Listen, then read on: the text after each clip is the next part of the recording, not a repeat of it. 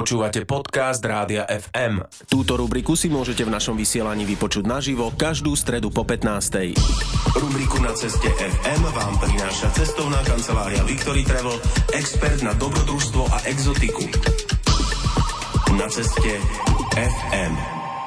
Každú stredu po 15:00 vám prinášame rubriku Na ceste FM, ktorú pre vás pripravuje Zuzka Čaprnková. No a dnes pre vás Zuzka nahrala veľmi zaujímavý rozhovor s jednou freediverkou. Áno, budeme dnes cestovať tak trošku netradične do hlbín mora. Zuzka sa rozprávala s najlepšou slovenskou freediverkou a wellbeing coachkou Katarínou Linczényi.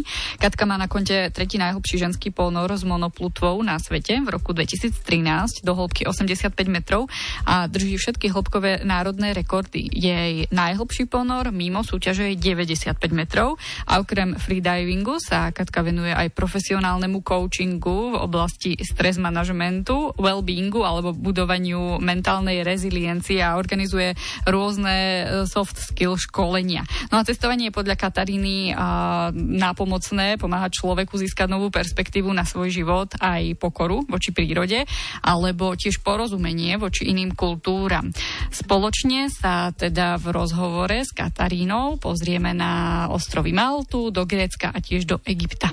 Ty si bola v 95 metroch, to je naozaj obrovská hĺbka. Ako dlho ti trval takýto ponor? To bol ponor, ktorý trval približne 3,5 minúty. A čo si tam videla v takej obrovskej hĺbke? Bola tam tma, alebo bola si schopná niečo vidieť? Tento konkrétny ponor som urobila na otvorenom mori. Bolo to pri pobreží Hondurasu. A tým, že je to vlastne otvorené more, tak tam nie je ešte ani v 100 metroch tma. Je tam také šero, to znamená, že keď sa pozriem okolo seba, kdekoľvek, aj dolu, aj hore, tak nevidím napríklad hladinu, ale vidím iba takú šedomodrú a je to úžasný pocit v tom, že je to vlastne jediné miesto na svete, kde kdekoľvek sa pozriem, do akéhokoľvek smeru, tak vidím jednu istú homogénnu vec, iba modrú. To môže byť taký pocit ako vo vesmíre. Áno, presne tak a k tomu to aj prirovnávam nie iba tou farbou možno a tým naozaj tým vizuálom, ale aj tým pocitom, že vlastne človek tam padá už v tejto hĺbke, už nemusím ani plávať, naozaj moje telo je ako keby ťažšie a ťahne ma to dolu a je to taký pocit, ako keby astronaut padal vo vesmíre, aspoň tak si to teda predstavujem. Nad čím rozmýšľaš, keď si v takejto veľkej hĺbke? Predpokladám, že musíš byť veľmi koncentrovaná a nemôžeš mať žiadne pochybnosti, lebo by si mohla spraviť nejakú chybu. To je na tom pre mňa to úplne najkrajšie. Ja tam nemyslím na nič. Dalo by sa povedať, že tam nemám žiadne myšlienky. Ak je to teda dobrý, príjemný ponor. My to v psychológii voláme stav flow. Je to stav, kedy vnímam všetko, čo sa deje, ale skôr pocitov a premýšľam o tom, čo sa deje. A ja si naozaj užívam ten pocit absolútnej relaxácie, zároveň aj koncentrácie. Užívam si ten pocit toho voľného pádu, ako iba voda sa dotýka môjho tela, mojej tváre. Tým pádom nemyslím naozaj na nič. Nemyslím na to, čo bolo, nemyslím na to, že o pár sekúnd sa vynorím alebo o 2 minúty sa vynorím. Možno to bude rekord, možno to nebude. Na to človek naozaj nemyslí v tom momente. V tých veľkých hĺbkách vidíš naozaj nič iba modrú, ale v tých nižších hĺbkach vidíš práve korálové útesy. S akými ešte zaujímavými tvormi si sa stretla počas potápania? Korálový útes je naozaj obrovský, keď sa tak zoberie, ale tvoria ho také miniatúrne živočíchy, čo je vlastne veľmi zaujímavé na celej tej štruktúre. A práve na tých korálových útesoch veľakrát môžeme stretnúť nejaké veľké živočíchy typu žraloky alebo delfíny. Tam práve sa chystáme za mesiac, ideme znovu teda do Červeného mora a budeme sa pláviť popri útese, kde sa vyskytuje obrovské hejno delfínov. A to je pre mňa jeden z naozaj z tých najkrajších zážitkov, pretože tie delfíny sú divé. Nie sú to nejaké uzavreté akvária, kde tie zvieratá trpia, ale sú to divé delfíny a my máme vďaka tomu freedivingu práve možnosť sa stretnúť takto s divokým zvieraťom v jeho prirodzenom prostredí. Tu je možno dôležité povedať, že ľudia si myslia, že musia byť profesionálni freediveri alebo že sa musia vedieť potápať hlboko na to, aby a toto mohli zažiť, ale práve že nie, že ono stačí byť rekreačný freediver, mať viac menej iba začiatočnícky kurz za sebou a už toto môže človek zažiť. A to mi príde naozaj úžasné a príjemne je to jedna z takých tých vecí, prečo robiť freediving, tak toto by bola moja odpoveď, že pre tento zážitok spojenia s tou prírodou. Hovorila si, že potápanie s delfínmi zvládne začiatočnícky freediver, ale mňa by zaujímalo, či môže aj každý byť tým začiatočníckym freediverom, alebo je to iba pre vrcholových športovcov a veľmi fit ľudí? Freediving je šport pre každého zdravého človeka, ktorý má hlavne zdravé srdce, zdravé plúca. Nezáleží na tom, či je človek fit alebo nie je fit.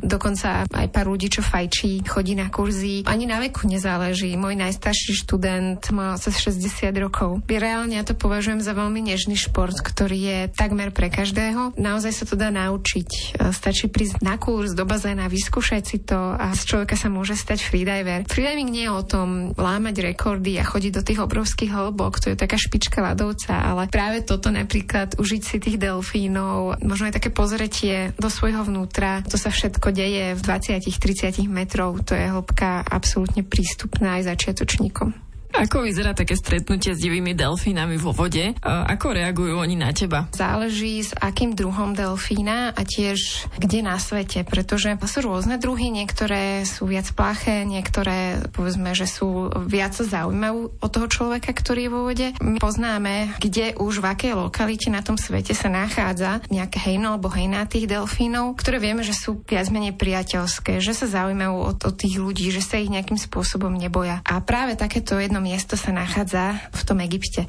Ale to neznamená teraz, že pretože konkrétne toto hejno je priateľské, že všetky delfíny sú také. Dokonca sú aj prípady vo svete, kde nejaký hlavne delfín, povedzme samotár, zaútočil na človeka. Čiže treba si tiež ako uvedomiť, že stále je to divé zviera, rešpektovať ho, hlavne sa ho nepokúšať chytať a niečo podobné.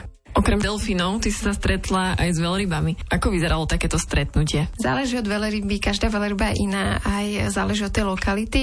Ja konkrétne som sa napríklad stretla s modrou veľrybou na Sri Lanke, čo je najväčší živočích, aký žil kedy na planete Zem. Môže mať 30 až 32 metrov a srdce modrej veľryby je ako také malé auto, povedzme, že veľkosťou. Boli sme na lodi asi od 6 ráno do 5 večer na takej maličkej lodičke, ktorá je dostatočne rýchla, obratná a boli sme na tom otvorenom oceáne a snažili sme sa teda nájsť modrú veľrybu. Ona sa vždycky vynorí a tam potom vidíme ďalekohľadom, keď ona vydýchne a ide ako keby až taká, nie že para, ale taká sprcha vody a zároveň vidíme takú malú plutvičku. A to je ten jediný znak, kedy vidíme, že už je na tej hladine a snažíme sa k nej prísť, ale zároveň ju nejakým spôsobom nevystresovať, nevyrušiť. A my sa snažíme skočiť do tej vody tak, aby sme boli vlastne pred ňou. To znamená, ona keď pláve a sa zanorí, tak my už tam ako keby sme s tými kamerami. My sme tam boli v rámci natáčania dokumentu, takže to bola priorita natočiť modrú veľrybu a bolo to neuveriteľne ťažké, pretože ona sa takto vynorí, vydýchne sa, nadýchne, možno pár minút ostane na tej hladine alebo vôbec nie, keď sa jej nechce a potom sa znovu na nejakých 8 minút, 10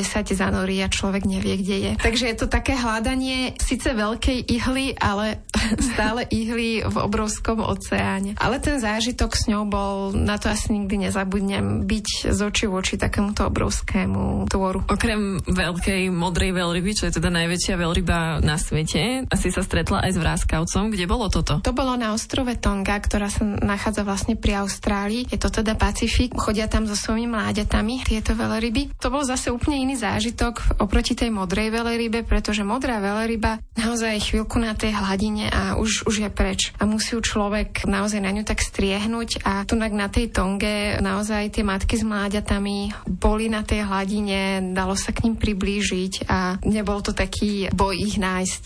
Dnes sa v Na ceste FM rozprávame s Katarínou Linczényi, s ktorou nahrávala rozhovor Zuzka Čaprnková, autorka tejto rubriky a reč je o cestovaní z pohľadu freedivera alebo freediverky teda. Budeme pokračovať v tomto rozprávaní. Áno, ale ešte si zahráme opäť hudobný tip od nášho kolegu Podkana, ktorý pre nás dnes vybral skladbu s názvom NL Mar od kapely Fajla a tu tvoria hudobníci z Argentíny, Bosny, Čile, Švédska, spolu vytvárajú svoj vlastný originálny zvuk prostredníctvom výbušnej zmesi štýlov. Poďme si to teda vypočuť. Na ceste FM.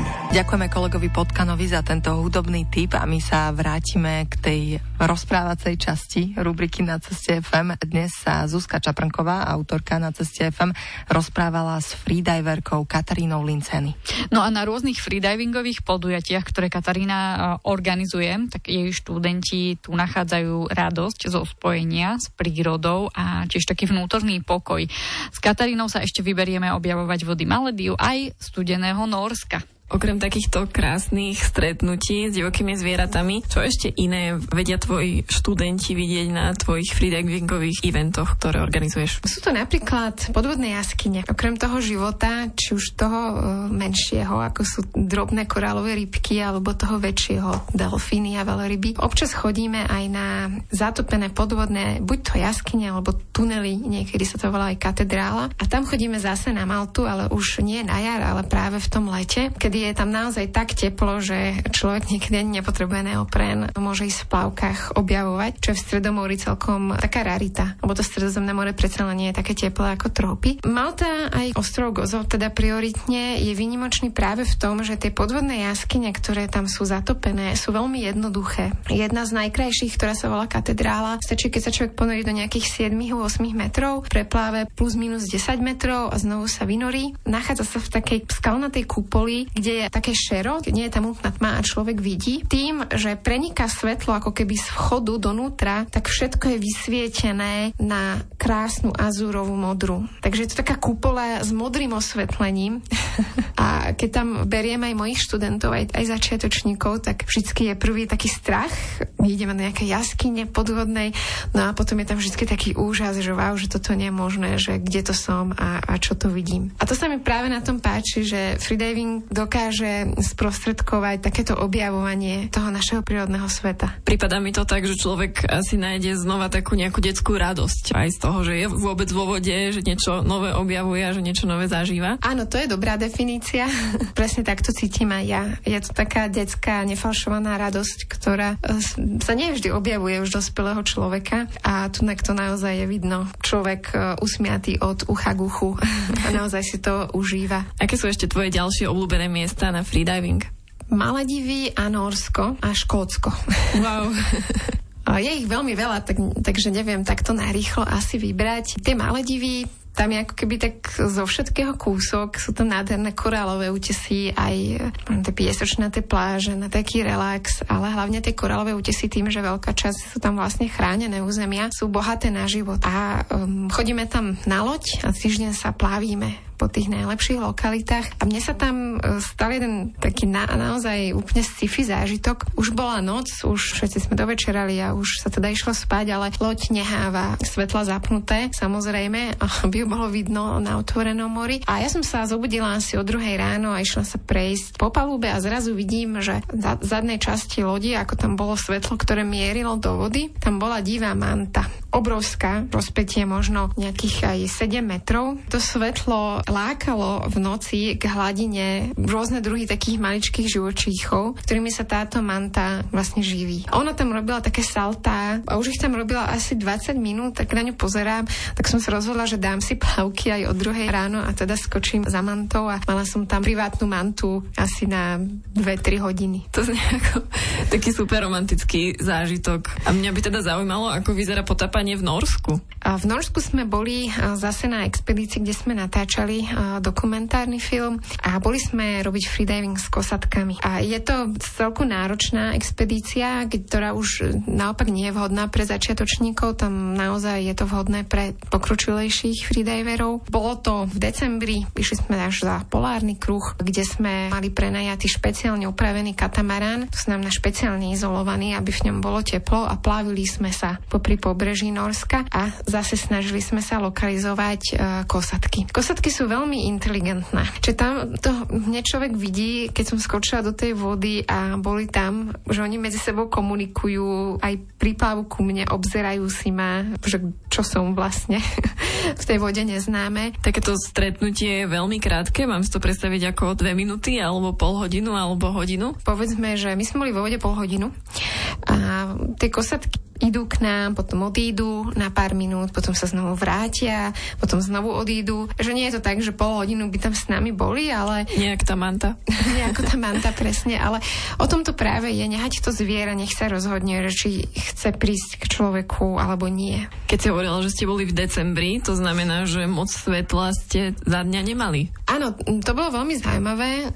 Svetlo, ak si dobre pamätám, sme mali možno od nejakej 10:30 ráno do nejakej 1:30 po obede. A potom bola tma. Tým, že sme mali tak málo svetla, bolo to veľmi zaujímavé, že tie vrcholky tých hôr, celého to pobrežia zasnežené, boli stále v takej zlatistej farbe. Čiže človek sa potápa v tej vode, ktorá je zase dosť tmavá, tým, že to slnko nie je dostatočne vysoko, tak ani sa dostatočne veľa svetla nedostane do tej vody, takže to bola absolútne tmavá. A to nám aj trošku sťažovalo to natáčanie, že sme nemali dosť svetla a popri tom zlatom pokryté zasnežené vrcholky hôr, takže bolo to veľmi špecifické. Teraz si dosť zamestnaná v poslednom čase práve organizáciou týchto rôznych eventov. Nájdeš si niekedy čas aj sama na seba, na cestovanie o svet? Už pomene, ako to bolo voľakedy, práve tým, že tých eventov v týchto zahraničných lokalitách organizujem docela veľa, ale určite si nájdem čas aj na to niekde vycestovať úplne sama a objaviť nejaké krajiny, ktoré som ešte nevidela. Máme aj takú menšiu teóriu, že vždycky, keď sa neviem o niečom rozhodnúť, alebo práve sa cítim, že potrebujem načerpať novú energiu alebo odbúrať stres, tak idem na nejaké miesto, kde som ešte nikdy nebola. Práve preto, že si myslím, že keď vycestujeme niekde, tak nám to pomáha dostať tú perspektívu na veci. Katarína Linczényi nám dnes rozprávala o tom, aké je to cestovať a zároveň freedivovať a zároveň ešte spomenula aj to, aké je to organizovať rôzne podujatia pre študentov. Zuzka Čaprnková, naša kolegyňa, sa s ňou rozprávala a Zuzka vám prinesie ďalšie zaujímavé cestovateľské rozprávanie aj o týždeň v stredu po 15:00. Treba počúvať Na ceste FM. Na ceste FM. Rubriku Na ceste FM vám prináša cestovná kancelária Victoria Travel, expert na dobrodružstvo a exotiku. Počúvali ste podcast Rádia FM, stream, živé vysielanie a playlisty nájdete na www.radiofm.sk. Rubriku Na ceste FM si môžete vypočuť naživo každú stredu o 15:10.